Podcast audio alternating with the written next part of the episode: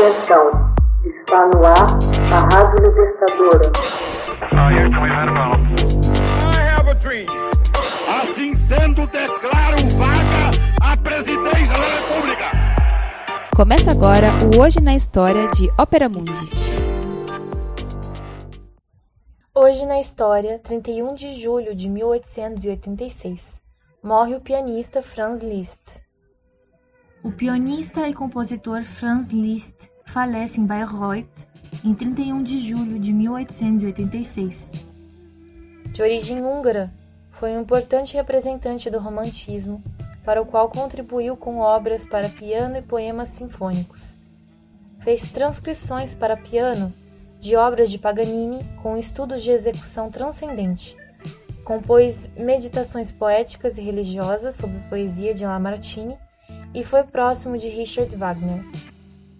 Liszt era respeitado pelo seu virtuosismo e admirado pelos compositores e intérpretes de toda a Europa, em especial por suas exuberantes transcrições tanto das óperas quanto das sintonias de seu tempo. Além das Lieder, que significa canções em alemão, de Schubert e Schumann. Liszt nasceu em 28 de outubro de 1811 no lugarejo Doborjan, na Hungria. Ele exibia um incrível talento desde pequeno, lendo à primeira vista as mais diversas partituras.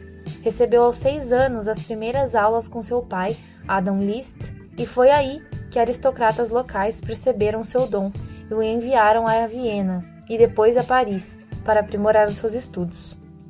Em Viena, foi educado no domínio da técnica pelo eminente professor Carl Zizani, e na técnica de composição pelo maestro Antonio Salieri.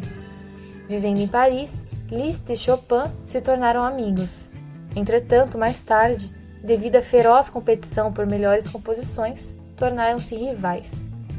Em 13 de abril de 1823, aos 11 anos, Liszt deu um concerto, sobre o qual comenta-se que o próprio Beethoven, então com 53 anos, teria lhe dado um beijo por sua maravilhosa execução um relato mais razoável do carinho de Beethoven é contado nas reminiscências da pianista Ilka Horowitz-Barnay, da boca do próprio Liszt. Era de manhã quando ingressamos na Schwarzpanier House, onde Beethoven vivia. Eu estava um pouco constrangido, mas meu professor Karl Czerny me encorajou. Beethoven estava sentado à janela, escrevendo sobre uma mesa longa e estreita.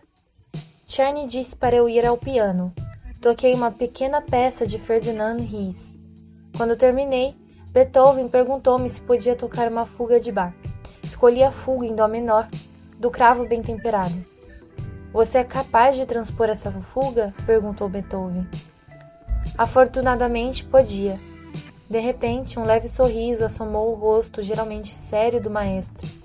Aproximou-se de mim e acariciou minha cabeça com afeto. A coragem veio à tona. Posso tocar uma de suas peças? Audacioso perguntei. Beethoven assentiu com um sorriso. Toquei o primeiro movimento do concerto para piano número 1 um, em Dó maior. Quando terminei, Beethoven estreitou-me em seus braços, beijou-me na testa e disse com a voz suave: Vá em frente. Será seu destino trazer alegria e deleite a muita gente. E esta é a maior felicidade que alguém pode alcançar. Foi o momento mais glorioso de minha vida, o início de minha vida como artista. Liszt deixou Viena em 1823 e viajou a Paris. Lá assistiu a um ritual de Paganini e, deslumbrado, decidiu tornar-se o maior pianista de seu tempo. Em 1832, escreveu a Grande Fantaisie de Bavure sur la clochette de Paganini, conhecida como La Campanella, Nesse período, compôs também os Doze Estudos Transcendentais. De 1835 a 1839, Liszt viveu com Marie-Sophie de Flavine, ex-mulher do Conde d'Agoult, com quem teve três filhos. Em 1847, Liszt conheceu a princesa Carolina Sayn-Wittgenstein e com ela viveu até a morte. Em 1848, passou a morar em Weimar, lá permanecendo até 1861. Durante este período, deu aulas a inúmeros pianistas, entre eles o grande virtuoso Hans von Bülow, que se casou com sua filha Cosima.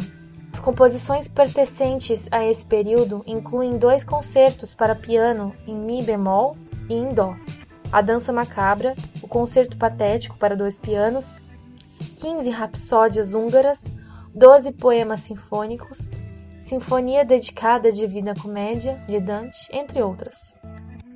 Liszt foi para Roma em 1861, ingressando na Ordem dos Franciscanos em 1865. De 1869 em diante, o abade Liszt dividiu seu tempo entre Roma e Weimar. Seu relacionamento com Wagner tornou-se mais tenso. Cosima deixou Bülow para se casar com Wagner em 1869. O devoto católico era pessoalmente rejeitado pelo genro. Não obstante, continuou a frequentar os festivais criados por Wagner em Bayreuth, onde viria a falecer.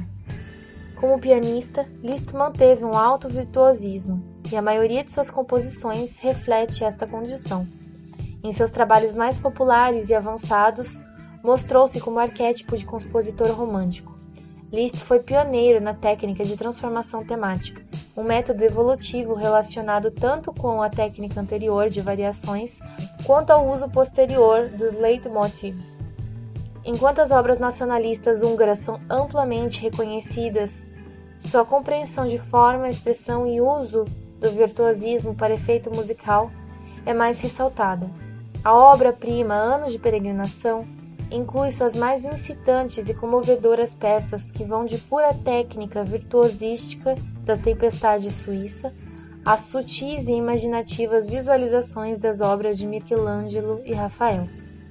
Hoje na história, texto original de Max Altman, organização Haroldo Cerávolo, locução Camila Araújo, edição Laila Manoeli. Você já fez uma assinatura solidária de Opera Mundi? Com 70 centavos por dia, você ajuda a imprensa independente e combativa.